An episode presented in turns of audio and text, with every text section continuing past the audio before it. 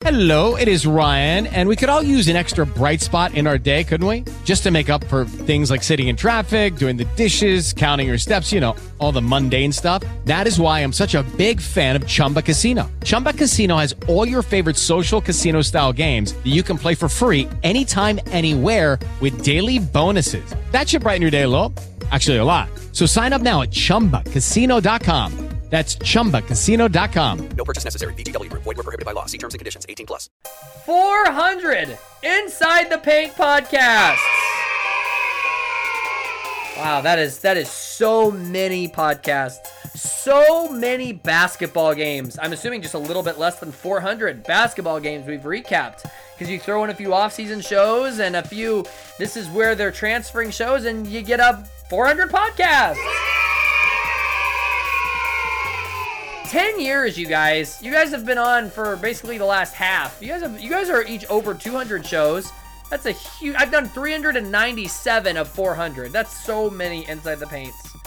So many. At least they've all been productive hours right? Every last hour every on this show. every single one. And it's not like you've listened back voluntarily to them either. So there, you also have that That's my off-season project. Is I go and listen to the shows in order, and it takes me like a whole summer. Cause I'll turn it on whenever I'm driving and just let it play for a little bit and listen back to it. Yeah, one of these days I'm gonna listen to all 400 in a row. Which, you want to talk about uh, something that would be scream and death-inducing? I think I'll just take my chances driving right off a cliff.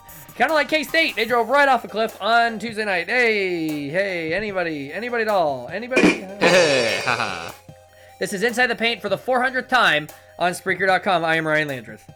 i'm josh briscoe and I'm 87 years old. So, you guys joined in season number five, right? Season five was your first go round. yes that is correct And so it was Josh, Daniel, and I for the first four seasons, and then it was Landon, Nick, and I. You're forgetting for the Tyler. i say i will six. not stand for the tyler erasure Tyler was on the first season. That's right. I would be willing to bet that nobody has listened to 10 full seasons of the show besides me, because why would you do that? Our first show, we talked about the uh, Andrew Wiggins led Jayhawks beating Oklahoma in their Big 12 conference opener right at the beginning of 2014. And now here we are in 2023. I was in 17, 18, I think I was 18. I was an 18 year old college freshman when the show launched, and now I am 27 years old. You guys were how old? How old were you guys whenever we started in 2014? You guys have been 14 years old. 13. uh 16 Thir- uh, what? No, you were born in 2000. well yeah when when we started in 2016 it's like six years ago Oh, so i was like 15 maybe yeah 15 or 16 when we actually started Wow, that is that is amazing. And Now I'm I know we're, we're gonna talk about we're gonna talk about the basketball game. Landon and Nick both heard this podcast, and that's how they made the inquiry. I reached out to both of them and said, "Join it," because I lost my co-host after the fourth season, and I came this close to hanging this uh, show up on the up on the coat rack, and I was just gonna leave it there for the rest of time, but. You guys just couldn't let that happen. Six seasons later and a natty later. Thank you, Bill. Damn it, Bill. Oh, I, I, I meant to click this. Freudian slip. Bills to myself. But I will say that uh, do you think that of all the drops on the show, with the exception of the air horn, and that may not even be true, is the um Damn it, Bill. drop the one that's been used the most, i think that is definitively the one that has been used most even more than the air horn or Ass. one of those two? Either one could could have worked either way. Well, we're gonna talk about the Jayhawks beating Kansas State, a fun way to celebrate show number 400. And uh, yeah, you know what we're gonna do by now. Like, the, I'm not gonna sit here and tell you the show itinerary. Let's just talk. Number eight, Kansas 90. Number seven, Kansas State 78. Yay, Bill. Ema bitches. We'll talk about you, Jerome Tang. Don't you worry. So, real quick footnote here. Do you guys remember whenever Kansas dropped two spots in the AP poll for winning by 100 at Missouri? And I went on Twitter and said to everybody that was whining about that, that there would come a time when they lost close Big 12 games and actually went up in the polls to make up for that. Well, look what happened. From 9 to 8 in the polls they go. And uh, as long as they take care of business on Saturday, they will go up back into the top five, I'm guessing. Jayhawks beat K State. Tell me about it. nick go for it Yeah, uh, they controlled them from the beginning to the end, jumping to a 32 to 19 lead and playing most of the second half up by double digits. The Wildcats defense had no answer for Kansas all night, and the end result was a foul fest that saw the Jayhawks get revenge on their in-state rival. Uh, just barely, guys. Baskets outweighed fouls in the two contests of the Sunflower Showdown this year. The refs were slightly beaten, 98 to 96 in uh, Oh points score or baskets and uh, fouls called. Yeah, that's actually a factoid later on in the notes. But yeah, I mean, at this point, just that that uh, 96 fouls in two basketball games. Oh, God! It's it's it was very painful. Uh, Landon, I feel like that this game. We'll talk about the refs. Don't you worry.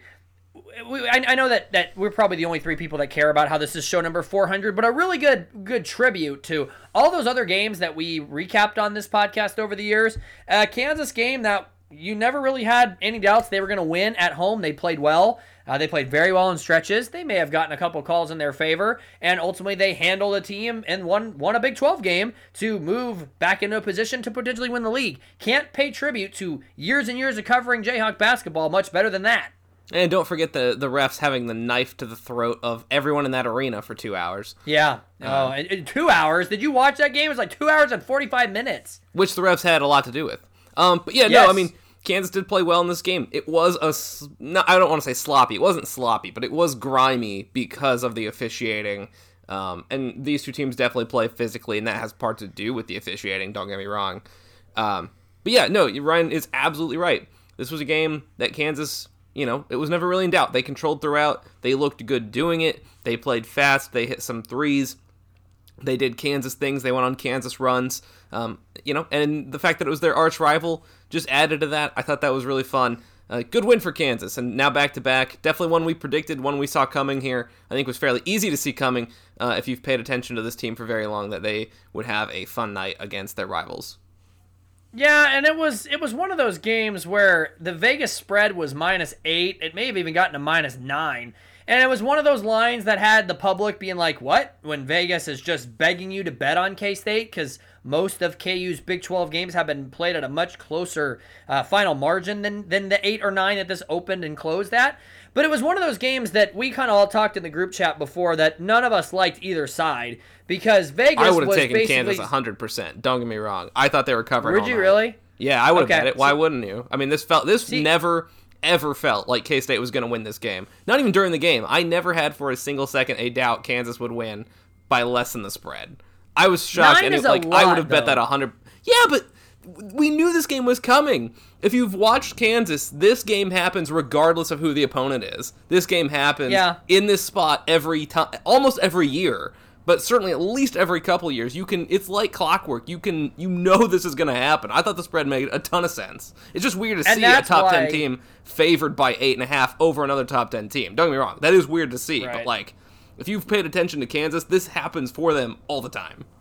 And that's why Vegas has all the money that they have because they bait people into betting on lines that look too good to be true. Oh, a top 10 team is a nine point road underdog against a team they already beat? Oh, well, surely they can keep it around. And K State has the offense. I wouldn't have put money on it just because K State's offense definitely screams backdoor cover with their superstars. They could have been trailing by 13 with a minute left, and KU empties the bench, and then back to back threes. The final score is seven, and there's the cover. But in the end, Kansas does cover. Uh, they win over K State for the 17th straight time at home.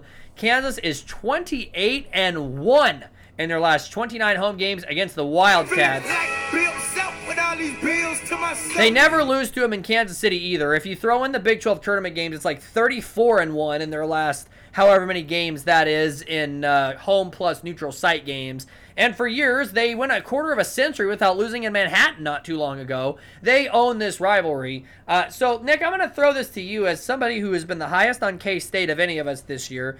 Jerome Tang, we'll talk about some of the things he said in his presser later. Uh, the juice seems to be back in this rivalry. Kansas fans were, were chanting "Little Brother" after the uh, the beatdown had almost concluded. Uh, this is fun, right? We enjoy. We we have a segment on every KUK State recap where we say this is a rivalry, embrace it. It feels like the juice is back into this rivalry because of the rebuilding job Jerome Tang has done. Is that a fair assessment? Yeah, I, I- I think it's obviously been a rivalry, and I think you look at the football standings. K State's won 13 straight governor Governor's Cup, so I don't know why you're saying little brother. Certainly, the programs, if you combine both sports, have been pretty even the past decade or so, um, despite the large large shift or the large margin for each respective program. But I would just say that um, th- this this this game meant a lot. There was over eighteen thousand people going wanting to go to this game, had tickets to this game, and like thousands of students had to go into the the volleyball arena to watch it because there's such a demand from the students. So I don't want to hear anyone say that you know that, that K State doesn't matter. It's not a real rivalry. Um, I I think we've pretty much squashed that at this point. K State uh, is going to be here to stay, especially with, with Jerome Tang. And I think that this roster, just the makeup of it, um, just really a really good team. And I think they're going to have a lot of success in the future. Landon, two questions on that. Neither one of them are anywhere close to being related to what we were supposed to talk about at this point in the notes. One, a rivalry doesn't have to be Duke, North Carolina level even over the years for it to still be a red hot rivalry, correct? Question mark. Two, Absolutely correct. Second question. Second question, now that we got that out of the way, over under three and a half years Jerome Tang coaches at Kansas State. Ooh, see, that's interesting. Yeah, I wholeheartedly agree with you on the Duke North Carolina point. Like, a rivalry is about vibes, not about actual wins and losses. Like, if two programs hate each other, that's a rivalry. Um, two teams in And I would sport think that Kansas has it as good as they could. Does a rivalry get better than being able to hate the team just as much like you would if it was Duke, North Carolina, but you win almost every single time? It can't get better for Kansas fans calling this a rivalry. Right, yeah, that's what I would think, but apparently not. Um, shows a little insecurity, I think, Kansas fans to not want this to be a quote unquote rivalry. It's weird. Um, Yeah, the Jerome Tang point, I was actually just thinking about that because, and I was thinking about this before they got rid of Bruce Weber because when you really think about it, K State has actually had uh, quite a number of good coaches come through that program in the last 20 years. Uh, they've had a, a actually very impressive string of coaches. Uh, they haven't all won a ton of games, but you know they've at least even if they haven't won at K State, they've gone on after K State and they have won uh, somewhere. So yeah, that's going to be interesting to watch. Like obviously they're going to want to keep him. It is also funny to see the football and basketball program kind of get reversed roles now with the coach, um, where it's like now he's he's kind of the the hot topic uh, for a second. But Jerome Tang. I don't know. I think he will leave K State at some point because he's really good, but I do think you're going to have to see him win in Manhattan for a couple years because anyone can win in Manhattan every once in a while. That's been shown. Um, but if he wins there for like three consecutive years, yeah, I could see Villanova calling him. Why wouldn't they? Um, so I'll say, would you put the over at three and a half? Yeah. I'm gonna say, I'm gonna say over, but it's gonna be close. I think if he if I he think I- continues to win, I will say it will be very close. I think he there's a ch- I think if he lasts through this offseason, then it's going to be an over. But I think that Texas is going to make some phone calls to the Tang household after this season.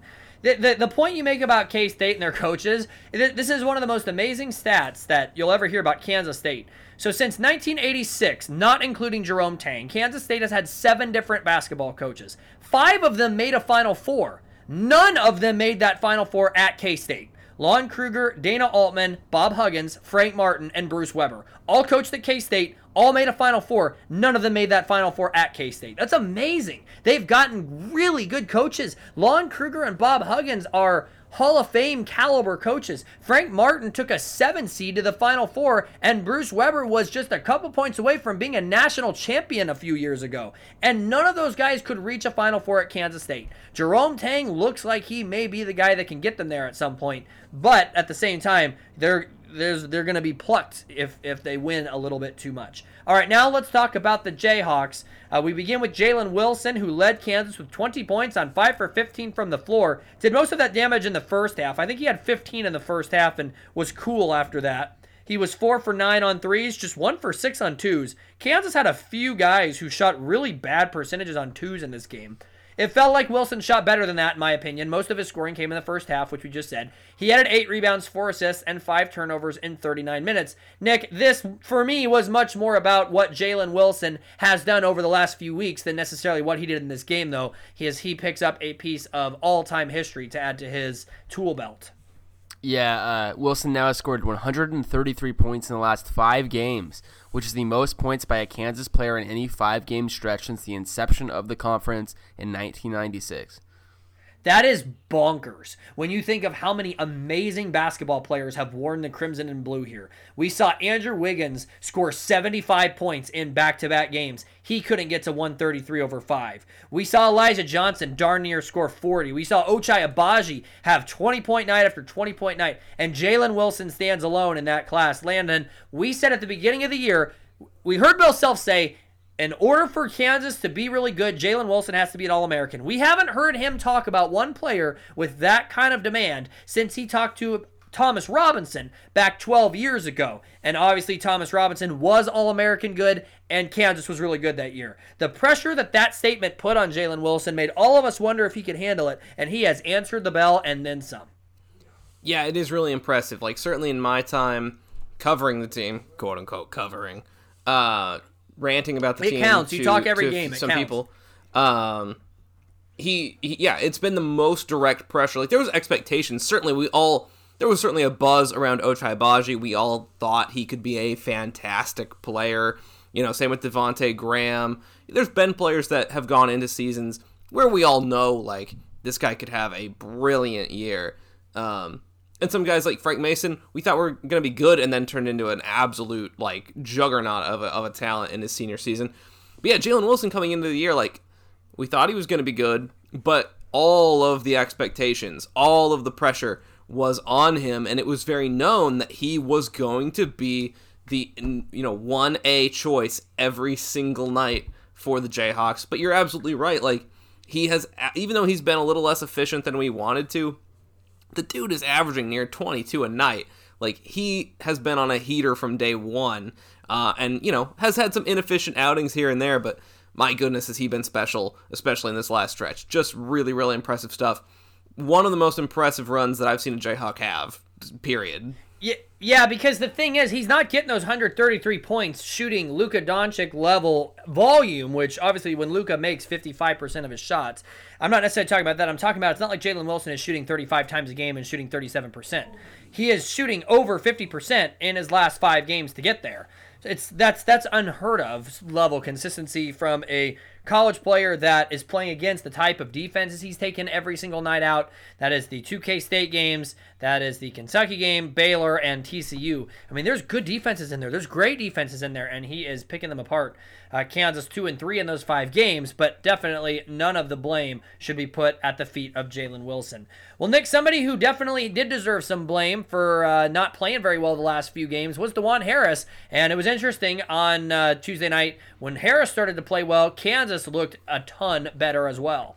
Yeah, he was Kansas' second leading scorer, had a career tying 18 points in 34 minutes. Harris was 7 for 12 from the floor, 5 for 6 on twos, 2 for 6 on threes.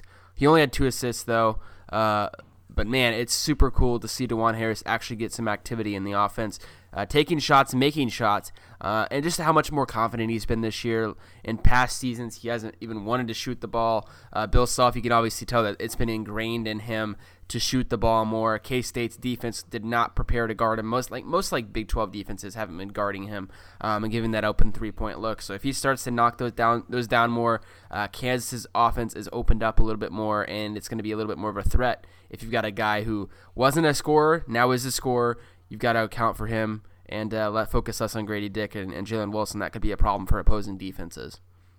Yeah, Dajuan Harris is their X factor. Kevin McCullar has some X factor tendencies, but I think Kevin McCullar is consistent enough, at least when healthy, to be a solid rebounder, get you a few buckets, and be a really good defender. Dajuan Harris, in my opinion, and I'm curious for both of you guys' opinion on this, Dajuan Harris is the X factor. When Dajuan Harris plays well, Kansas is not going to lose. I, I feel 90% of the time, Dajuan Harris has a very good for his standard scoring game, considering how good he is everywhere else and how much I trust the pieces around him the Wilsons, the Dicks, and the McCullars. Kansas is going to be just fine if Harris is looking to score the ball and he's, uh, for the most part, successful. Also, I think that KJ Adams is very reliant on needing Dajuan Harris to be good. Because if you have to start guarding Dajuan Harris out a little bit more, that's KJ Adams' man. KJ Adams is being double teamed because they're just letting Dajuan Harris launch threes. If Harris makes one or two early and they're not able to just leave him wide open, that sets up one on one matches for KJ, and he has much better numbers on nights when Dajuan Harris is playing well. Is that fair? It's absolutely fair. I think I'd have to actually look at the the actual numbers to to say this definitively, but I feel like you can look at Dajuan Harris, and if he can hit like a total of 15 between points and assists, I don't think Kansas is losing. Um, Yeah, yep. And he is averaging eight points and six assists. So he's averaging 14. And obviously they've won 80% of their games. So I think that kind of shows your point is pretty good. Dajuan Harris this year, 41% on threes. He's taken 122 threes in his career, and he shot 39% on them. This is not a teeny sample size by any stretch. 22 games, 46 threes. He's taken multiple threes per game and he's making 41% of them. That number needs to be higher than that. He needs to take two to four threes a game at minimum, more if he's making them, because how much that opens up the rest of the court. Nick, I, I assume that's how you feel. I personally think KJ plays much better whenever Dajuan Harris is making shots. Yeah, no, absolutely. I think that that's going to help uh, hit, just him get a little bit more confidence too. And teams have been clogging the paint a bit too as well for for that. Um, and I think that's been kind of a problem for him is that he's not the best scorer when he's being double teamed or, um, uh, you know, or pressure and a higher defensive pressure. I think that that's been a, one of his problems uh, scoring wise, at least in the drought he had a, a, few weeks ago and up until this past week. So um, definitely, like you said, uh, and what I alluded to earlier, this offense is a lot more opened up. There's a lot better looks. They can spread the floor easily um, when you're not focusing just on Jalen Wilson. Uh, uh Gradey Dick and then some KJ Adam in the paint. I think that this offense is going to have a little bit more options. Well, something that really helps the options they have as well is the bench. And we have been waiting for the bench breakout game for a while. And I don't know if 19 points from the bench is breakout, but it's very effective. Bill Self said this was the best that the bench unit has been all year, and I think he's right. 19 points from their uh, four bench guys that played in 41 minutes. Ernest Udeh continues to take a step forward, and with Zuby Ejiofor out, he looks like the clear-cut number two big off the bench right now. Bobby Pettiford played his best game in a month. Zach Clemence played a Mitch Lightfooty game where he went out there, provided good defense, and even hit a three.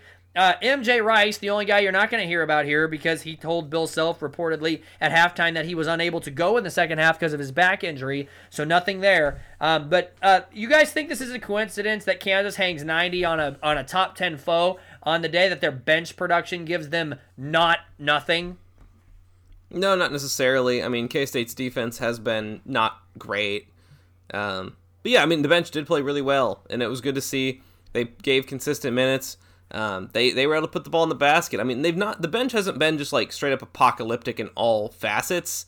It's not like they've been with- scoring. without merit, but you, eventually you do have to score, uh, and that has been one of the biggest flaws of this team. Is if if you know if your top guys aren't going, you can't rely on anyone coming off the bench to give you much of anything other than maybe a couple free throws, maybe a bucket here or there.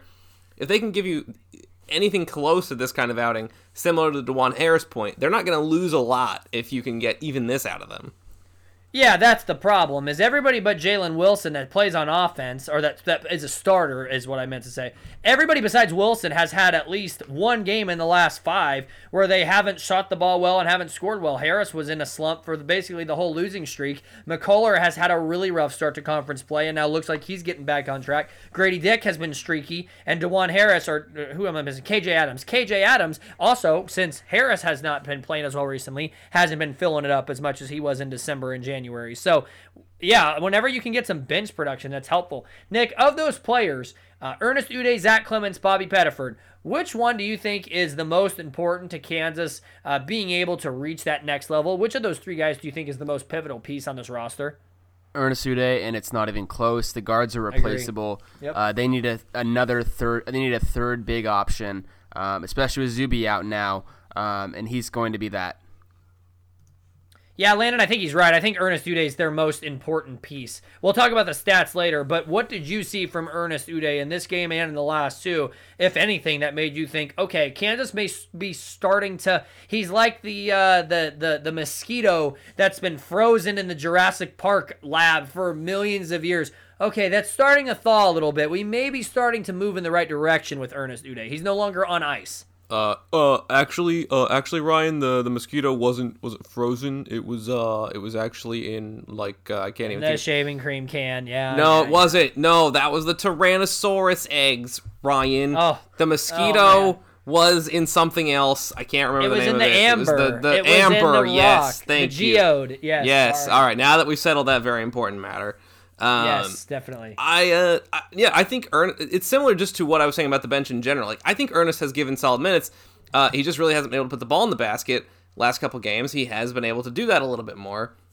Uh, and I think that is honestly your biggest your biggest step forward because I think he's he's he's still raw, and that still is is noticeable at times. You know, he he, he obviously is going to have to develop. But if he can just roll really hard to the basket and get some offensive rebounds and put away some dunks, like that's huge for this team. And also, I think he can give you a lot more than that going forward. Um, but if he can start there, that's huge. Man, arguing about the Jurassic Park stuff. Landon Fields. You stubborn ass. Need to make that a drop. Kevin McCullar played a great game, posting 16 points and 13 rebounds. That is a double double, and it's it only took him 30 minutes to get there. The rebounds are a career high, and the 16 points are the most he scored since the Missouri game, which is suddenly almost two months ago. McCullar was just 2 for 10 from the floor, 16 points and 13 rebounds on 2 for 10 from the floor. That doesn't happen very often. He was 0 for 7 on twos, but he was 10 for 12 at the line, so that was good to see. Also, 4 assists, 2 steals. What were you guys' thoughts on the, the, the sudden rise of McCullar? Back to back double doubles. Kansas has played much better in the games that he's playing well. Uh, we kind of always knew that as a senior he was going to come out of the funk, and uh, he's playing better, and it's definitely lifting the offense this feels like such a microcosm of, of McCullar's season to this point. Like effective, but gosh, he cannot shoot the basketball. Um, and he feels like he's stopped shooting quick release open threes, like at all. Um, hesitation on so many threes. He did go two for three from three in this game, which was good. He made but, a couple corner threes after he had missed like 25 in a row, it felt like. But at the same time, good free throw shooter, getting a lot of rebounds, playing very good defense. Still a performance you can come away happy with. Nick, what do you think of McCullar, even though he went two for ten? Yeah, uh, he's not going to be this that great of a scorer, guys. But like you said, Landon, I think you talked about on a couple shows ago. Uh, it doesn't you don't notice it, but he's going to get a double double every game, and, and I think that's been huge for KU at least uh, to get back off the schneid and, and get some wins here in back to back games. Um, uh, he does things super well. Maybe he can't score the ball well, but like you said, still finds a way to get to the basket, get to the free throw line, um, and make plays that, that put Kansas in a better position to win. I'd like to see his three point shot get a little bit more consistent, uh, a little bit better. Uh, he's had a lot of open looks that have bricked and missed lately, um, so hopefully that's going to start to improve. Because earlier Jalen Wilson was kind of having the same issue with his threes. Uh, and he got that figured out, and he's been on a better streak uh, so far. So hopefully Kevin McCullar can get that figured out, and I think Kansas' offense will be that more explosive if that shot's going to start falling for Kevin, and, and he's just going to be a great player. Well, we don't have a white guy of the game segment today, but we do have a refs update because the refs called 47 fouls in 40 minutes which was enjoyable for no one except for them. In two games this year, which Nick told you this in the intro, Kansas and Kansas State, eh, two good offensive teams, they combined for 98 baskets. That's good for college basketball. Narrowly outscoring the 96 fouls that they were whistled for. Good lord, man! It John Higgins has refed like seven games in eight days, and he threw out the Ohio State coach earlier today, and he had the just windiest up gesture you've ever seen in your life. It would make all the home plate umpires in baseball jealous. Like this is ridiculous. That Kansas State fans think they got screwed. Kansas fans think they got screwed. Every other team in the Big 12 thinks they got screwed. I'm tired of talking about this, but it's worth repeating. These guys suck. Yeah, they're not good. Uh, it does get boring to talk about, but they're bad. So sick of all of it. Uh, Landon, tell me about KJ Adams and the bench guys. That'll that'll cheer us up instead of talking about the refs. Yeah, KJ was good again. Eight points and three rebounds in only 18 minutes. It was four six from the floor. Ernest Udeh doubled him up on the glass, posting three points but six rebounds. Also picked up four fouls in 10 minutes. Zach Clemence Oof. also got a healthy 15 minutes of action, made two shots, including a three, which is really nice to see from him. Five points, three rebounds for him, couple of steals in there as well. Is this is this a one-off, or are we actually starting to gain more confidence and have have more of a, a, a more upside seeing in the centers here? Well, Nick, you said that you were encouraged by Ernest Udeh, so I'm assuming your answer is going to be that you are getting more confident. Yeah, I think I think there's there's reason to believe so. And, and KJ Adams, much like Gradey Dick and Jalen Wilson this season, had a had a rough stretch in that losing streak, and I think that's part of why KU had that losing streak is that KJ Adams was not was kind of down in a in a, in a spot where he's in a, a slump, and I think that um, Kansas has found opportunities to get him to the ball. Uh, I think that the lineups have definitely been more favorable for KU. Eddie Lampkin was a matchup nightmare uh, against TCU. Uh, and I think K State's big situation is definitely more favorable for guys like KJ Adams and Ernest Udeh. But uh, overall, I think that he's starting to trend back upwards again. I think the bigs are getting more comfortable. The offense is feeding them more, uh, and just finding great outlet, pa- finding great passes to, to the bigs and, and making plays from there. But yeah, KJ Adams, KJ Adams, particularly the dunk in this game was pretty awesome. The spin move and then to throw it down. what a that's the kind of play. confidence that's that's that's gonna propel him. I think they foul too much. That was my takeaway watching this. Is Kansas State is a sexy matchup for any bigs to play, and they still foul too much. I mean, KJ was in and out of foul trouble all night. Ernest Udeh got a foul every two and a half minutes. Um, and Zach Clemence was Mitch Lightfooty, as we said earlier. He went in, made a three, and was in good position, played good defense. Uh, I think that Kansas has the talent. Whenever you look at Udeh and Clemence are both top 40 recruits. Like they have plenty of ability off the bench, um, and they're all young. All of them are underclassmen that are getting minutes at the five. But somebody's got to be a little bit more consistent with it comes to not fouling, because I'm concerned. I with their mean, ability to when the refs are calling refs are calling a fingernail touch a foul in this game, so it, it's hard to not get a foul call. You, I mean, like I've talked about this before, but games like this where the refs are calling the games this close, you can't even play legitimate defense. If you put your hand straight up and a guy runs into you on the offensive end, they're going to call a foul on you. That's just how that's the nature of how bad college basketball has gotten is on the foul calls. If there's a touch and they sell it a little bit, there's going to be a foul call on it. Yeah, KJ Adams had eight fouls in two games against Kansas State this year, fouling out of one of them. Uh, Kevin McCullar fouled out of both games that Kansas played Kansas State this year. So yeah, I guess that's and Gradey Dick had nine fouls in the two games that they played. Great, awesome, love those refs. But I guess that's valid. Uh, let's talk about K State a little bit here. Um, where does this season go for them? They are 18 and four. They've played uh, the toughest schedule so far. They have the easiest remaining schedule of any of the title contenders because they already have their road games at Kansas, at Texas, at Baylor, and at TCU done, and at Iowa State. They've already played all those games, maybe the five toughest games on their schedule. However, they are just three and three in their last six. They've lost three out of their last five Big 12 games, and we talked about how everybody was going to go through a stretch like that. Do you think that Kansas State may have peaked too soon, or are you expecting this team to be battling it out entering the final week of the year for a conference title? Nick, what are your thoughts? I go back and forth.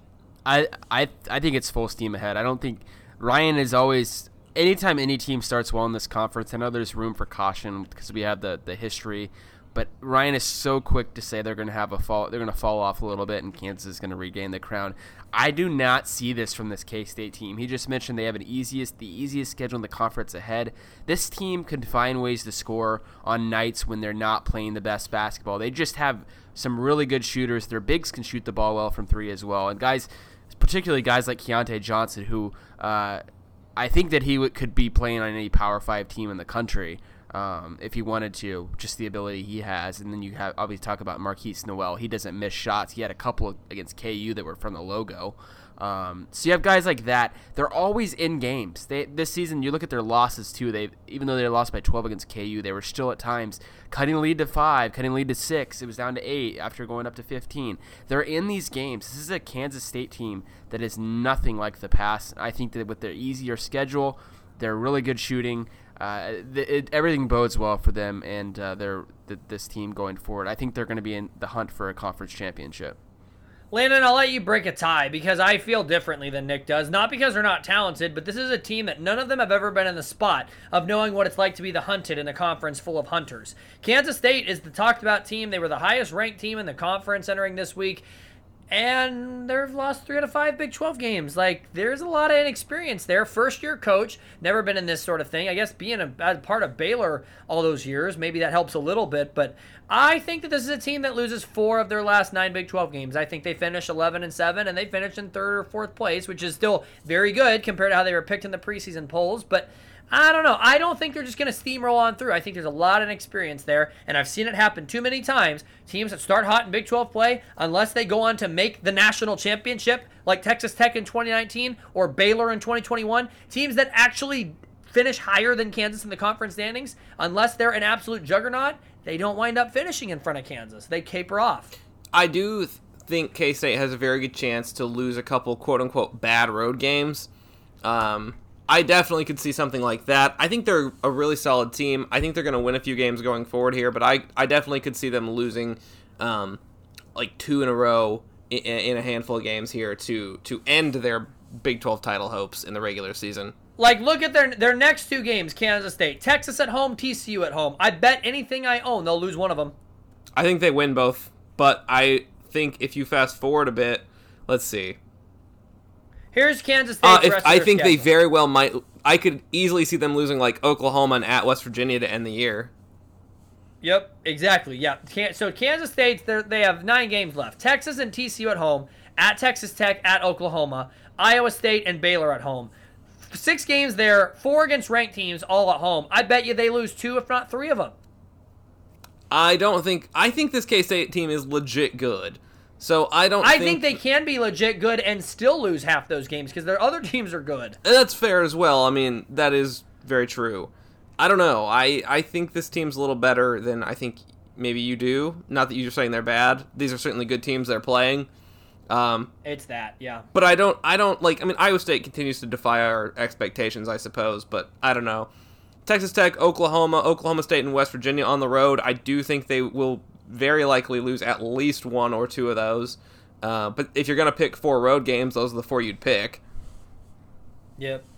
Yeah, we we've seen teams in the in the hunt for a Big 12 title. At least a couple of them are going to taper off. We're not going to have six teams all tied going into the last week of the year. And my bets on the two that taper a little bit: Iowa State and K State. We'll see. Gradey Dick, nine points in 27 minutes. He's the last player we haven't talked about, and there really isn't a whole lot of things to say. He was just two for eight from the floor. He only took two threes, or he only took three threes rather. Uh, he had seven points about 10 minutes in, and looked like he was on his way to a big game. But he was a background character in the Dajuan Harris and Kevin McCullar hero ball games, their first in a while. So really don't have a lot to say about Gradey Dick, unless you guys do. Any closing thoughts? Nah, he was kind of what he's been a lot of the games lately. He's a very inefficient shooter that has a couple big plays. Nick, any closing thoughts about KU K State? Nick, I don't. great to see KU right, beat up well- on on K State. Always very satisfying. Very fun game to watch. I think K State will bounce back, win a couple of big games here, but uh, always great to see Kansas um, dominate that game, and, and I think Kansas is also well on their way to reclaiming their spot. It was one of the top teams in the in the country.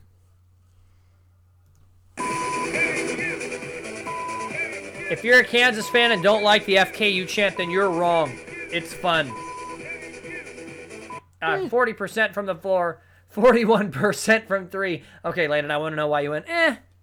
I mean, it's fine. I'm not offended by it, but I mean, if I could choose, I would probably have them not. I can't, that. for the life of me, figure out why people care whenever all this team does is win, and KU fans are filling their head with that. Who cares? It's not even your favorite team. Let them do what they want. Jeez. I don't. I, I don't know. I, I mean, I don't like the profanity just in general, but It's it's college, man. It's college. I mean, I don't Those like I kids- said, I don't most- care, but I don't know. It's whatever. Most of them said worse at various parts during the game, I'm sure. It's part of a rivalry game. I just don't know why KU fans care. It feels like a K State problem that KU Yeah, fans always want to give opinions on. That's the thing. Like, w- like the sentiment, regardless of the actual expression, like the sentiment is what makes people upset.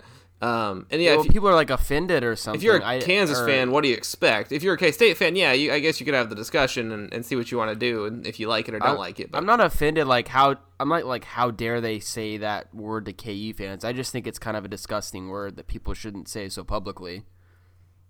That's fair. Yeah, and I do think it's funny how uh, K State fans and students basically they they're well aware how hard the administration is trying to stop it, and they do not care. They just keep chanting it louder. I think that's kind of fun. I always like That seeing the funny. suits and ties get, get get blow up in their face, but. KU 40% from the floor, 41% from three. Those are good numbers. 71% at the line is okay. Plus two on the glass and only nine turnovers. Yay! They've been much better turning the ball over recently, or not turning the ball over. All right, there's our thoughts. That was a good recap for show number 400. Now let's talk about some of the other teams in this conference. Big 12 games. Well, this conference was chaotic as normal as you reach the halfway point in the conference slate. And what could go wrong? And talking about a whole bunch of other games that were completely unpredictable. Number 10, Texas, 76. Number 11, Baylor, 71.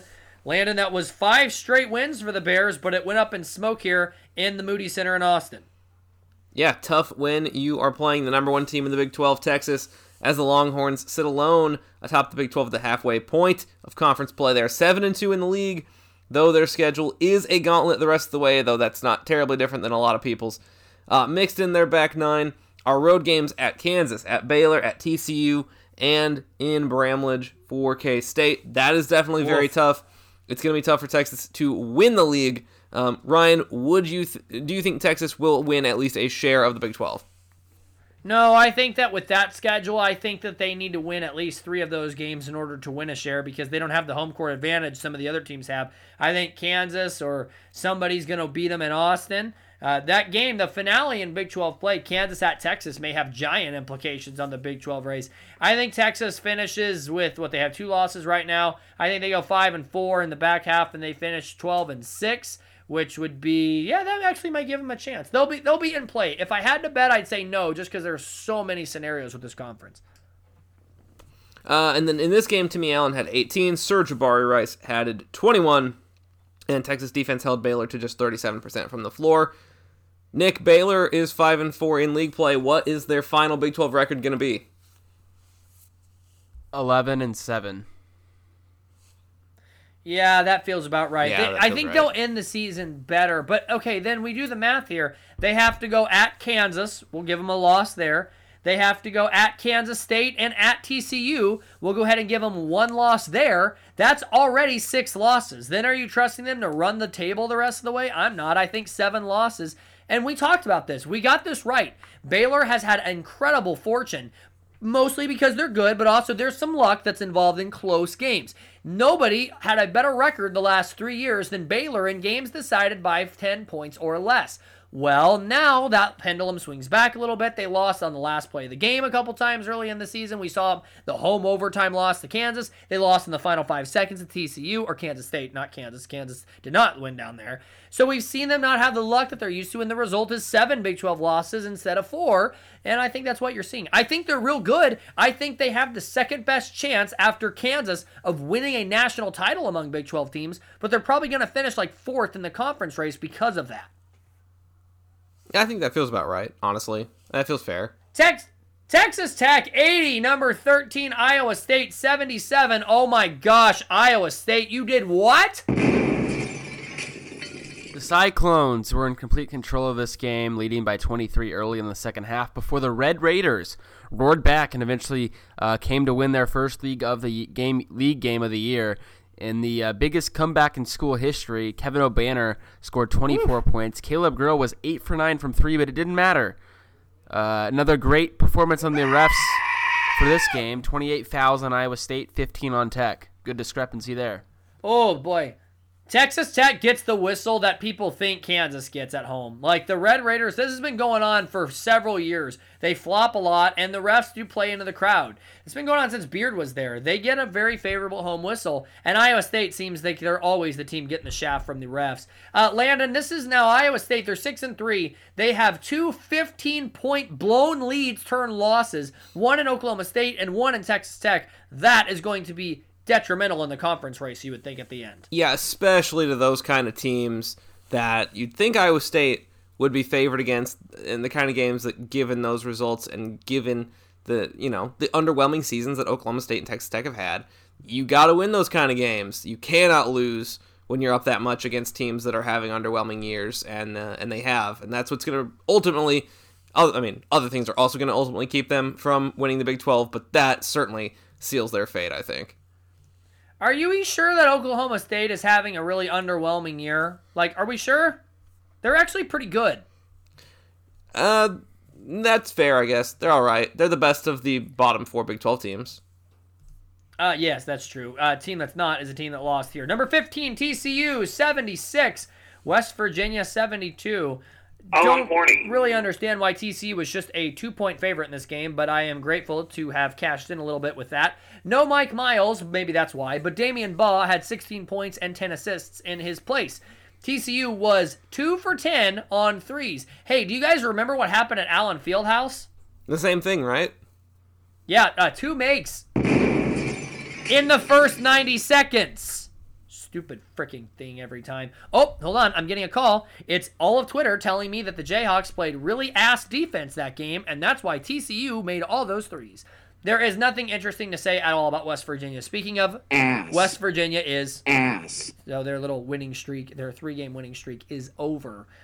Oklahoma State 71, Oklahoma 61. Landon, you get to read all about Bedlam Part 2. Get your tits hard. Wait a minute. No, wait a minute. Yeah, Oklahoma It'd State sweeps It would be get Oklahoma your nipples in, hard. in order The to tits don't get get their hard. tits Okay, hard. yeah. Uh, 18 from Kalib Boone, which if that doesn't do it for you, I don't know what will. Big game shooter Bryce Thompson, famously big game shooter Bryce Thompson, asterisk only against Kansas and Allen Fieldhouse, was 4 4 14, but still managed 11 points. Very Gradey Dick like. Uh, the Sooners shot 35% from the floor, and Tanner Groves continues to be bad at basketball. How did they beat Alabama again? By a lot. Alabama's soul and- was not in that building. And they almost beat Kansas at Phog Allen. They had like a 90% win expectancy at that point. Yeah, the conference is just weird. I still continue to think Oklahoma is more talented than they appear to be. They are but not. at some point, you One are what your is. record says you are. Yeah, they're 2 and 7. They're not good. Big 12 standings. Well, if you had given us a piece of paper and a pen at the beginning of the year and you had said, write your projected Big 12 standings through nine games, and we would have taken hours to analyze the schedule, I am not sure that our 1 through 10 would have a single team in the correct place as this list. This list is incredible. Number one is Texas alone. They're 7 and 2. Then in second place is four teams. Kansas, Kansas State, Iowa State, and TCU. They're all six and three. In sixth place, all alone, is Baylor at five and four. Right behind them are a little more sneaky than people think. Number seven, Oklahoma State. They're 4 and 5. Then behind them, tied for eighth, is Oklahoma and West Virginia at two and seven. Then in the cellar, but they just won a game, I guess. Number ten, Texas Tech, eight- one and eight. Yeesh. Other games, there really isn't a lot to report here. Um, it has been a long time since we saw a team as bad as number 20 Clemson leading the ACC, but here we are. The first place Tigers got beat by an 11 and 12 sub 500 Boston College team this week, but they're still a half game in first because that league is awful. They're why the Ass. drop was invented, I guess. They're 10 and 2. Number six, Virginia, who seems to be this heavy favorite to eventually win that league. They're half a game back at 9 and 2. They won at Syracuse. Uh, Jim Boeheim really knows how to pick winners, right? Haha, get it? Because he picks his nose a lot. Okay. Also, Pitt won at North Carolina for the third straight year. Number one preseason. Hmm. Going great. In the SEC, it is number four Alabama's league to lose as the Crimson Tide are 9 0 against teams not named Oklahoma. Uh, the 9 0 in SEC play. Two full games in front of everyone else. Number two, Tennessee got beat by a mediocre Florida team. Good call, me, in Gainesville, Yep. 67 54. And that puts them two full games behind the Crimson Tide. Tennessee, Texas A&M, and number 25 Auburn are all 7 and 2 and tied for second place in the league. The Big Ten is completely over. Number one, Purdue has clinching scenarios here in the next couple of weeks. We thought number 21, Indiana, was starting to get things together, but they went to College Park and laid a. Uh, where's the uh, Taylor Swift drop? Oh, yeah, you're right. We do get to play that. Okay, just for you.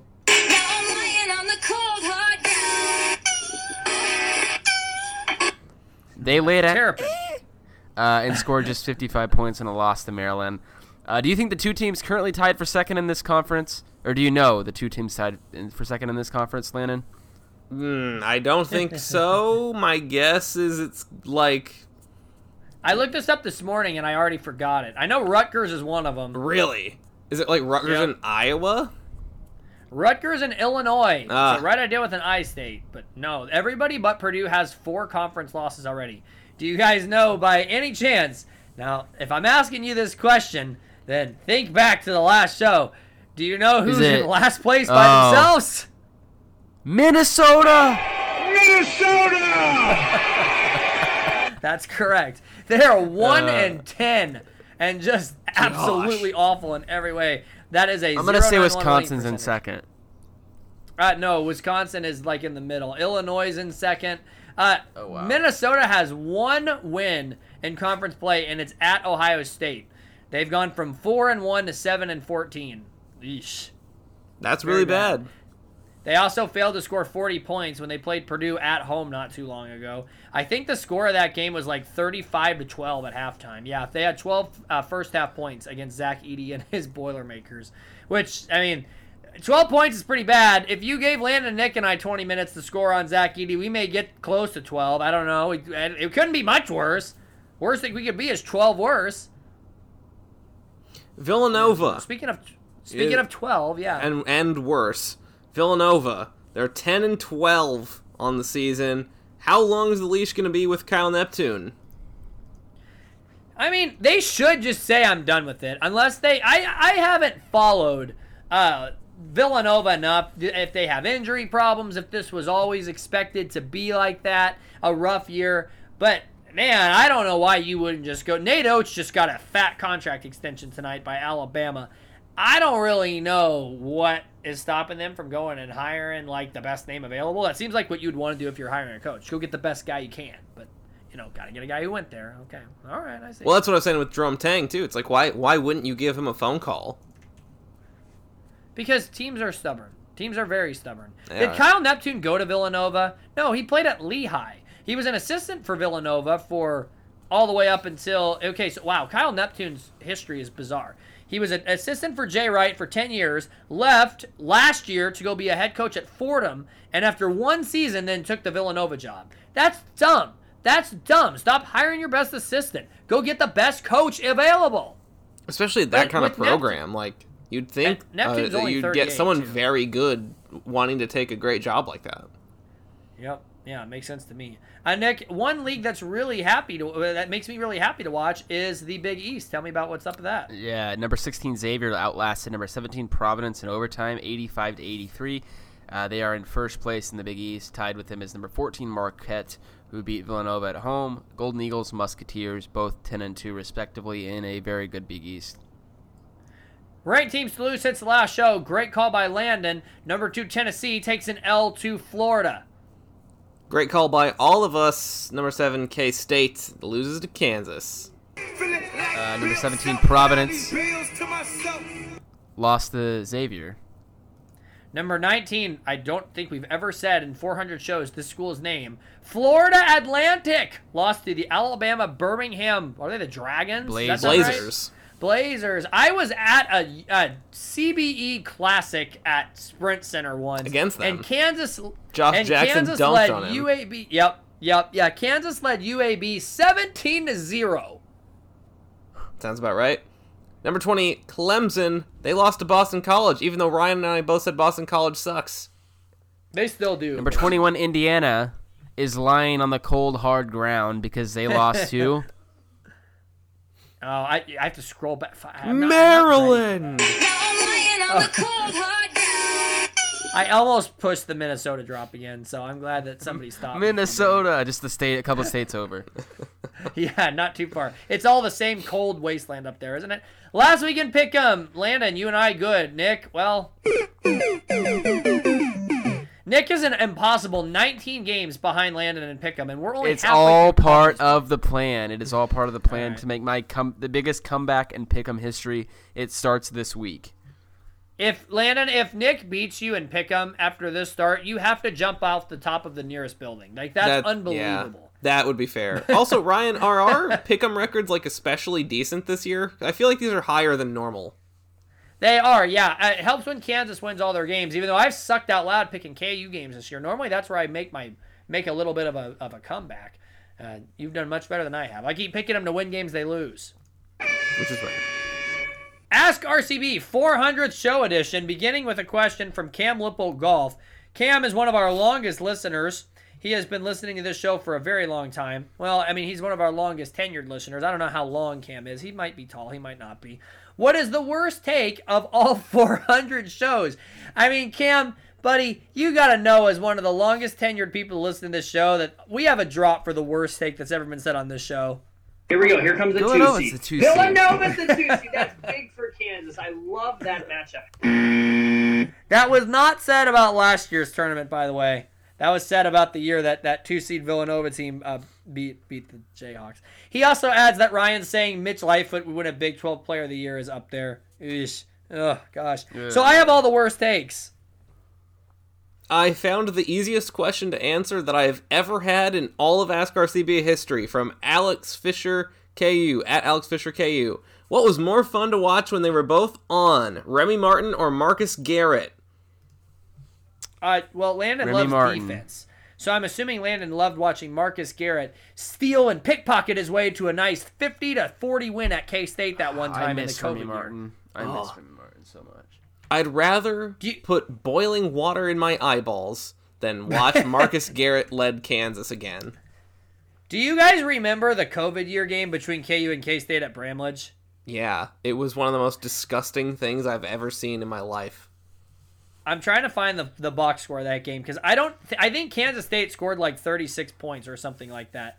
It was. It's almost impossible. Okay, here it is. Yes. So on February 17th, 2021, Kansas beat Kansas State 59 to 41 in a game where Kansas State made 18 baskets, had 18 turnovers, and had 17 fouls. And the only reason it was that high was because walk-ons hit two threes in the final 90 seconds. That game was 59 to 35 whenever the benches got emptied. And Marcus Garrett in that game landed much to your credit. He led him in scoring and also had a couple steals. How fun was that to watch? Not.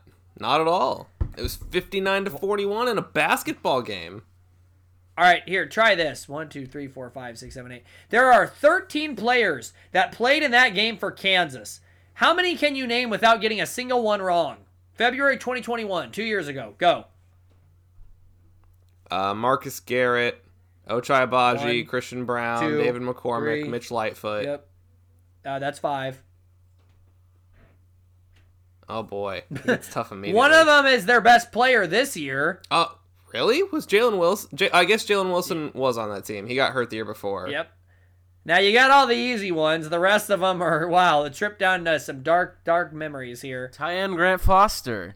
Yep. Tyon Grant Foster did not score to everyone's shock. There you go. Um, was Charlie there a? What did you Oh, just say, oh. Nick? Charlie Moore. Uh, no, Charlie Moore was already off the team. Keep going, Landon. Uh, was was there a? Uh, uh, what's his name? The the freshman that had uh long hair. Did we get a him sighting? a freshman with long hair. He transferred out immediately to Stephen F. Austin. oh, Latrell Jossell. Yeah. Yes, he did play. He played two minutes, didn't score. The other guys you missed, Gethro Muscadin, who's not alive anymore, Tristan Enaruna, who's Oh, played on Tristan like and five Aruna. different schools. Uh, Bryce Thompson got 20 minutes in that game. Freshman Dajuan Harris and Chris Teahan. That is your roster. No and I know is going to shock you guys. 59. Yeah, they only made four threes, and they had 16 turnovers. I and they hate still that won team. by 18. That Uh, team yeah. sucked. They would lose to almost every other Bill Self team. Yep, and then they still got, and then they almost lost to Tanner Groves. And then they At got Gridle, blown away by a fine USC team. I have a screenshot on my iPad of Bill Self yelling at Mitch Lightfoot for not not uh, guarding Isaiah Mobley or Evan Mobley, whichever one was better. The future it's just top like, five gee- pick in the draft. Yes, and it's like, well, gee, Bill, what'd you think that Mitch Lightfoot was going to do that? He has a look on his face like, I can't believe that didn't work. I, I put Mitch on him. Like, what did you think was going to happen there, really? Um, at Grilled by Bill, I like that one. Uh, Twitter handle is Bill Sells Barbecue Grill. Uh, what is your favorite win this year by the Jayhawks? Mm, good question. I gotta relook at all the, the Missouri. games. They just whitewashed Missouri. That was so entertaining, and Indiana was really fun too. Even Honestly, though Bill the- Self said that the fans sucked. The Kentucky game was right up there, quite honestly. Yeah, Kentucky game was was much much needed. All right, I'll do one more, and then Landon can take over. At Matt underscore Galentine, do you think that any of you could reasonably fight a small lynx? No. No, How much absolutely not. How how much does a lynx weigh? Okay, so this is a normal lynx, 18 to 25 pounds. So well, okay, that's interesting. That's the Canada lynx. There's also a Eurasian lynx that weighs up to 60 pounds. I'm gonna say if it's eh, more than like eight pounds and it has claws and teeth like that, no, it would win. I would probably lose a fight to certain house cats. I'd be too afraid to fight certain house cats.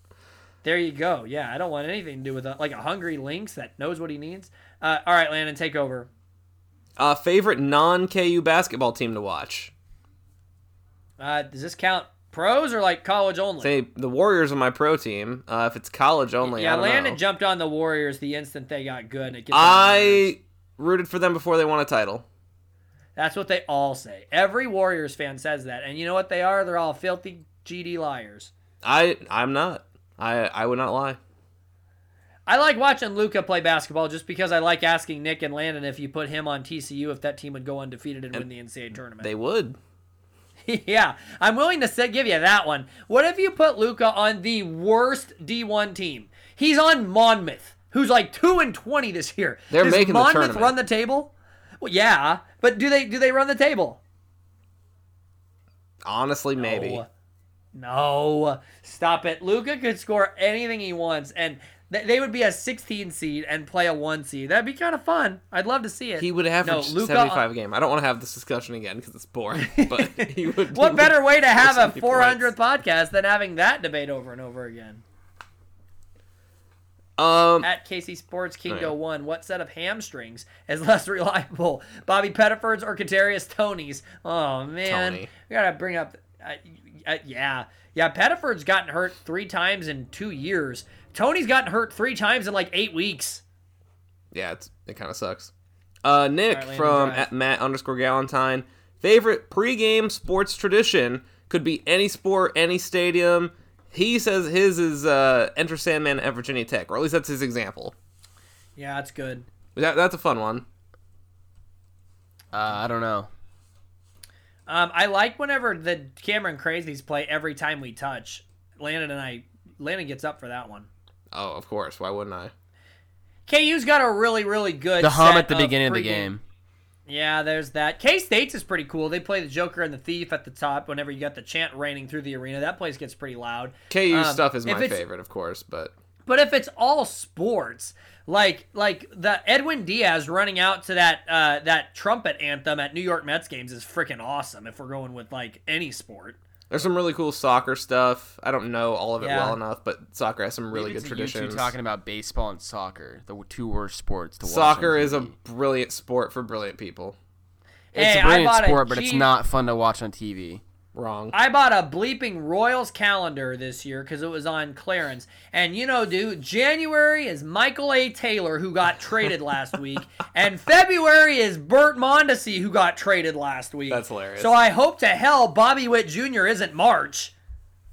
That would be amazing. uh, Um. Okay. All right. All right. Uh, no, no, no, At hey, uh, Casey. Going with we're going with Casey's question here. What would Bill Self have to do to get the Calipari treatment from KU fans, which is everybody wanting him fired? Well, I mean, we, we do have this. Damn Lose it, a Bill! game. But yeah, I think what's because what's Calipari done? They were all time awful in the COVID year, and then the next year they lost in the first round as a two seed, and this year they're dramatically underwhelming as well. It's taken three full years of that just to get Kentucky fans kind of sick of Cal. Self would have to be bad for a very long time, especially after just winning a second title last year for you. so our phone connection has been weirdly not great over the past few weeks, and sometimes it decides to cut out as soon as Ryan finishes ending a sentence, and then we end up in situations like that where I'm not sure if he's done talking or if the phone has just cut out, but he was done. There you go. It's it's okay. There's a reason that you have and that I'm in addition to being a podcast star for 400 shows, I've also been an editing star for 400 shows. I haven't been on all 400, but I've produced all 400 of them, and I'll cut out that silence so you'll never know what happened. That's true. That's a fair point. Uh, from at the next dimension, Nick, what is your favorite single game performance by a Jayhawk in the self era? Ooh man, And well, they lost that game, so I'm not going to say that. Uh, Elijah Johnson at Iowa State. That yeah, that was my first gut. Um, there was also the uh, Landon and I were at the Ochai Agbaji double overtime, thirty-seven points the Tech game last year. That was It doesn't all have. It doesn't all Non just have to KU player, points. it would be Buddy Hield against KU in the three overtime game. Yep. Uh, honestly, the one that I think I enjoyed the most was uh, maybe the best two seniors Kansas has had in the last decade. Frank Mason willed Kansas back on a wild comeback on his senior night, and Udoka Azubuike ate TCU alive for like 33 points on his senior night, which would yeah, wind up being one of the last times we saw him play basketball. Um, and Wiggins had a few just legendary performances. Uh, Everybody remembers the 41, underrated. but- uh, Devonte Graham playing defense against Buddy Hield in Norman. Yep. And Devonte Graham winning Kansas a 14 straight Big 12 title at Texas Tech. Yeah. And Devonte Uh, Graham yeah, scoring they're- 35 points twice in non-con. against Toledo and Syracuse. I remember that. That's whenever you guys had just joined the show. Uh, everybody remembers Wiggins 41, but they played Oklahoma State the Yep. next game in the Big 12 tournament opener, and the, the Kansas fans were so over Marcus Smart's stuff at that point that they wanted that game so bad. And Wiggins scored 33 and willed them to an overtime win there. That's up there too. Wayne Selden's 33 against Kentucky and Allen. I was at that game. That game was that, that's maybe the loudest I've ever heard that place. And obviously it gets loud a lot. He had that dunk in overtime. Just amazing stuff. We're leaving out some road games too. A lot of these are at home. The road like NCAA tournament games. Malik Newman against Duke is up there. His psychotic performance there, uh, and David McCormack in the two games last year in the Final Four in the title game. And Remy Martin in the in early rounds, keeping Kansas man. in the tournament. That was like three wins at the same time because we felt so validated for getting that right all year. Yeah. Uh, from at Dick underscore Taser, good 400th show question. He also says, "Congrats on 400." Thanks, Wayne, or Dick, whichever you prefer. I don't think his name is actually Wayne, but I do love that. Uh, he says a Farouk Manesh doppelganger witch shows up and offers you this. I already hate this. Uh, you will never have to work another day in your life, but continue to make whatever pittance you currently draw. But n- you never get to see another college basketball game. Are you taking that? Ooh. Yeah, I think I am. I've watched Kansas win two titles. I think yeah, I, I think walk away. instantly. I think I just enjoy life. And I know Nick would say yes as well. Well, then again, Nick, where do you work right now? I don't. I'm getting paid to go to school.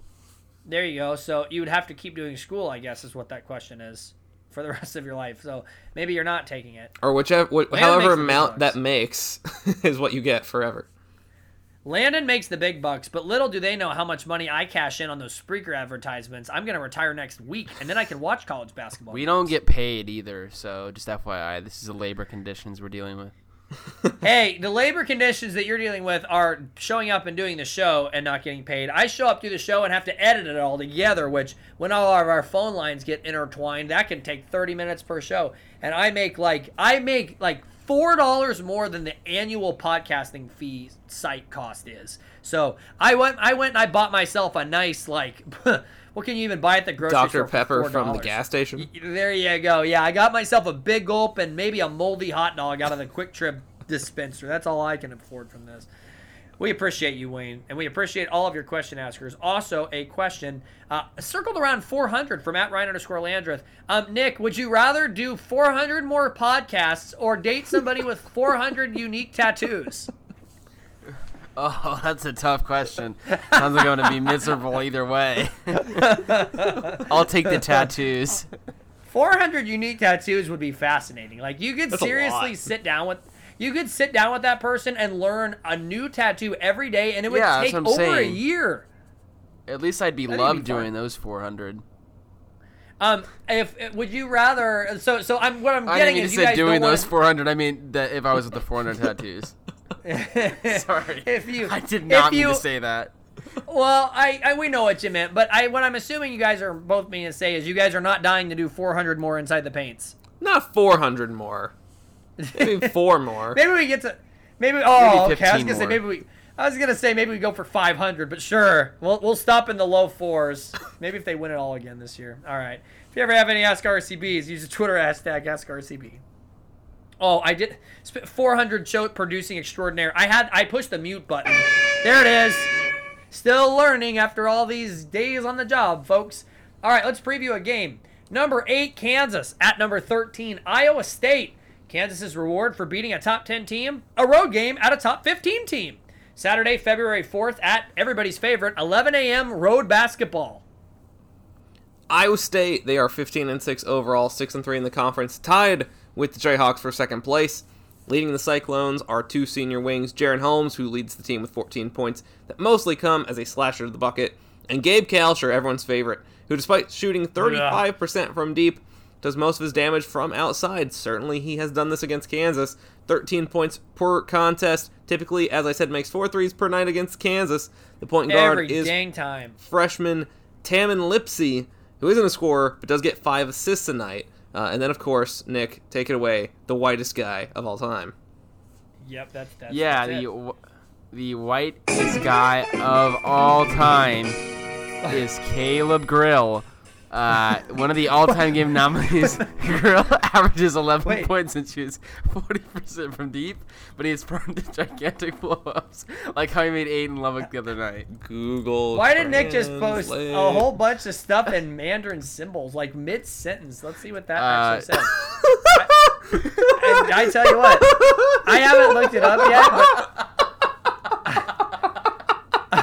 oh my gosh. I was about to say, I will read whatever this says out loud, because 400 shows. Oh no. I want to know which of those symbols means that. Just copy and paste them in. Oh my god. Oh my gosh! Wow, Nick is just uh, going straight for the jugular. Oh. Kind of like Caleb Grill.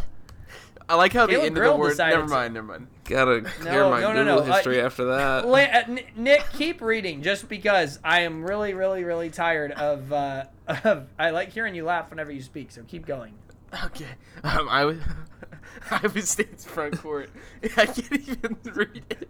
There's too much No, typing. no. Iowa State's front court is led by power forward Aljaz Kunc and center Osun Osunniyi, who both average eight points per game.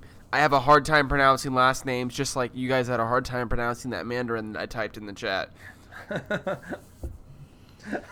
Okay, I guess I'll go because you guys are fascinated with dirty words being translated on Google Translate. I didn't know it was my turn. I'm sorry. Once again, we are very sorry. This is not how we meant to commemorate 400 shows, but I guess it kind of works. It, it is the the, most Cyclones, the Cyclones thrive taking the ball away. They don't shoot the ball particularly well, but they force so many turnovers that they wind up with way more possessions and shots than their opponents. We saw this at Allen. They took like 15 more shots than Kansas, and the game went down to the wire. They force almost 20 turnovers per game, which is ridiculous. They are elite with their scoring defense, and they shoot a good percentage from three, mainly thanks to Grill and Kalstra, who sees Kansas come to town, and suddenly the basket swells up to the size of a hula hoop. The Cyclones' weaknesses include being dreadful on the defensive glass, fouling a lot, and being absolutely terrible at both drawing fouls and shooting free throws. My wife just texted me and said, This show's going on a long time. Maybe I should tell her uh, what Nick was putting in the notes, therefore making it go on even longer than it would have. Also, she should be absolutely used to this by now, right? Like, what does she expect? The show to be done in, yeah. in 46 minutes? No, we got to we got to talk about No, this for at least an hour 20. Right, we're supposed to be going through a bunch of donate clothes. I, I've been told I have too many shirts that say Kansas. She's like, You're never wearing that three in a row or four in a row shirt that's three sizes too small. Donate it. And I said we'd go through it, so I have to hurry up and get done with this. Otherwise, I'm going to be in the doghouse. As I, boy, no, I don't even want to know what Nick just put in the notes. Otherwise Landon, tell Brandon me about. Greening. Oh, Oh, no. oh, oh sounds Landon, tell me about. Landon, tell me about Kansas's history in this series. Uh, typically for Kansas, they are dominant, and that is the case once again here. 12 and 3 in the last 15 against Iowa State, including seven straight wins. They haven't lost to the Cyclones since the 2019 Big 12 tournament final. Self is 14 and 5 at Hilton Coliseum. Nick, if you are done posting foreign languages in the notes, uh, how do you think this game's gonna go?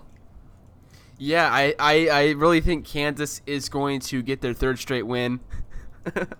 Um, I really, I think for for one reason, I think that the losing streak um, really exposed some of the weaknesses. I think they've been working on them well. I think KJ Adams has been integrated back in the offense pretty well as well.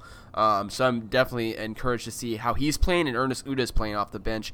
I think that uh, Iowa State is on a downhill slide. This could be one of those angles where you say, man, they've lost a couple straight games. They're they're on the they're they're looking up. I think, and that they're gonna they're that good of a team. They're gonna win at home, and uh, I think I could see that angle. But I think KU um, overall is not gonna be uh, rattled by the environment. They're due to get another road win. They lost, of course, at Baylor. Um, lost at K State. I think they're due to take one uh, a win uh, on the road. So give me KU 74, Iowa State 70. That's so many points for this game. Uh, I'll go next. Yeah, I kind of want. So here's the thing. This makes sense. If if this is anybody else, Iowa State's the pick here. They're at home. They're off a loss.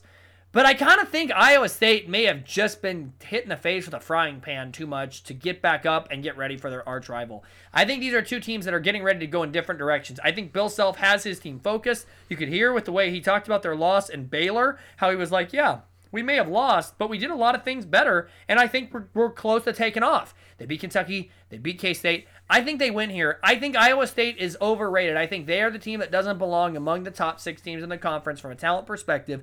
Kansas has historically played really well up there. I think the Jayhawks go into Hilton and win kind of comfortably. Kansas 71, Iowa State 59. Jayhawks win. Uh, I do think Kansas wins. I don't think it's quite by 12, but I think they will win somewhat comfortably by the end of it. Um, I do agree with Ryan. I think talent wise, Iowa State is the odd man out at the top of the league. And I do think Kansas is about to go on a pretty impressive stretch here that has already started. So I think the Jayhawks will win, and I think they will win by a score of 70 to 62. Sounds right. That's and that's about how the game last year went when Joe Yesufu rescued him up there. Uh, and that's about the, the game. For those of you who remember the game last year in Ames, right after Kansas lost to Kentucky at home, they went up there and they were in control. They, they never blew them out, but they were never really going to lose that game. That's what I think happens in this game, and and we need to see it. This is a game where if you want to win the Big 12, you got to win it. You're going to have to beat somebody on the road, and this is a great opportunity for you to do it. Just don't get grilled. All right, here we go. Other games. Texas Tech at number 11 Baylor. Uh, this feels like Texas Tech could could surprise some people in the second half of conference play, but I'm not betting against Baylor. I think they're the second most talented team in the Big 12. Yeah, I'm going to take Baylor. Uh, Baylor. Number 15 TCU at Oklahoma State. Interesting call here. Do you want the team that we have the most hype about, or do you want the team that's kind of been a little bit better than we thought? I'm going to take the Cowboys. Uh, that's a good pick, Landon. I'm actually going to agree I with you. I'm going to pick We Iowa. I'm know going it. to pick Oklahoma State. Uh, see, yeah, Mike Miles might not play and he's hurt. Yeah, I think you have to pick Oklahoma State. Road games are too tough in this conference. Number 10, Texas. At number 7, Kansas State. I will pick the Wildcats here. Uh, I think Texas is due to fall back a little bit. Uh, but I will say that I think K State loses one of the next two at home. But I say this is the one they win. They, be- they beat Texas. I don't know. There's something in me that's screaming Texas is going to win, but I want to take K State. I don't know. I am. I'm very torn here. Uh, give me. Give me Texas. Wow. All right. I'm going to go Texas as well. Ooh, interesting. All right. Oklahoma at West Virginia. I'm done with the Sooners. They're probably going to win this game just because, but I will pick West Virginia. Me too. Um, Oh, we're still thinking. West Virginia. We're really thinking about about Oklahoma West Virginia games. The show's gone on too long. Other games: number twenty-five Auburn at number two Tennessee. Give me the Vols to bounce back. Yep. Yep. Number twenty-three Miami at number twenty Clemson. I will take the Hurricanes on the road. I think they're the best team in the conference. Clemson starts to fall apart right here. Give me Miami. Clemson. Number one, Purdue at number 21, Indiana. Good rivalry weekend of college basketball. I will go with the upset here. Purdue has been cruising right along. They're going to lose eventually. I say Indiana beats them at home. I say the same. Purdue, heartbreaking fashion. North Carolina at Duke. Did you guys know this game was happening? They're neither are ranked. You haven't seen very many ads. Duke. Yeah. Uh, give me UNC. Ooh, interesting. Okay. And big rivalry game here. Number 12, Gonzaga, and number 18, St. Mary's for first place in the WCC. I have zero confidence in anybody, just like in the Big 12, dethroning the top dog out there. Gonzaga wins on the road. Ooh, Mary. Give me the Gales. Oh my gosh. Mandarin just got plastered all into the thing. Looks like I'm Landon reading a going- terms and conditions for an iPhone. Well, as we both go to copy it. Uh, Nick, who do you think wins the Oh Mary Bowl? Uh, St. Mary's. All right. Next show is going to be Sunday, right? There's no uh there's no basketball game. Wow, did, did Landon really What in the world did, did, did Nick really find What? Did you, what is this? I, I had ChatGPT type in a story in Mandarin about a guy named Ryan who likes the Kansas Jayhawks and podcasting. And I love Bill Self. Damn it, Bill! Love him so much. I love that All that right. Mandarin, of course, has no word for Jayhawk because it's a made up thing. So it's the Kansas Jacks, which is funny to me. the Kansas Jacks.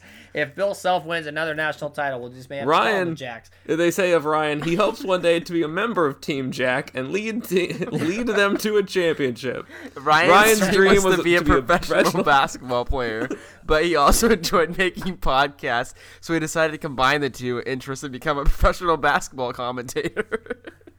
I mean, I guess that sums up my my existence, doesn't it? All right. Well, we'll be back here early next week. Talk about Big Monday. I think Big Monday's next, right? It's Texas at Allen Fieldhouse. Uh, that's part of the reason I like the, the K State pick is I think Texas they're gonna they may lose their next two. They have to go at K State and at Kansas in back to back shows. We'll see. This is Inside the Paint. Thanks for the journey to 400. I'm Ryan Landreth. I am indeed Landon Fields, not Josh Briscoe, like I said up top. and I'm Nick Whitebird. And that's uh, that's Nick. Fitting way to end it. I Oh. said my name. You interrupted me again. Oh, okay. Well, next 400 feel shows. Nick can go first instead of Landon, I guess. Let's practice. I'm Ryan Landreth. Screw this. Bye. So bad. Thanks, 400. Hello, it is Ryan, and we could all use an extra bright spot in our day, couldn't we? Just to make up for things like sitting in traffic, doing the dishes, counting your steps, you know, all the mundane stuff. That is why I'm such a big fan of Chumba Casino. Chumba Casino has all your favorite social casino style games that you can play for free anytime, anywhere with daily bonuses. That should brighten your day a little. Actually, a lot. So sign up now at chumbacasino.com. That's chumbacasino.com. No purchase necessary. Group. Void were prohibited by law. See terms and conditions. 18 plus.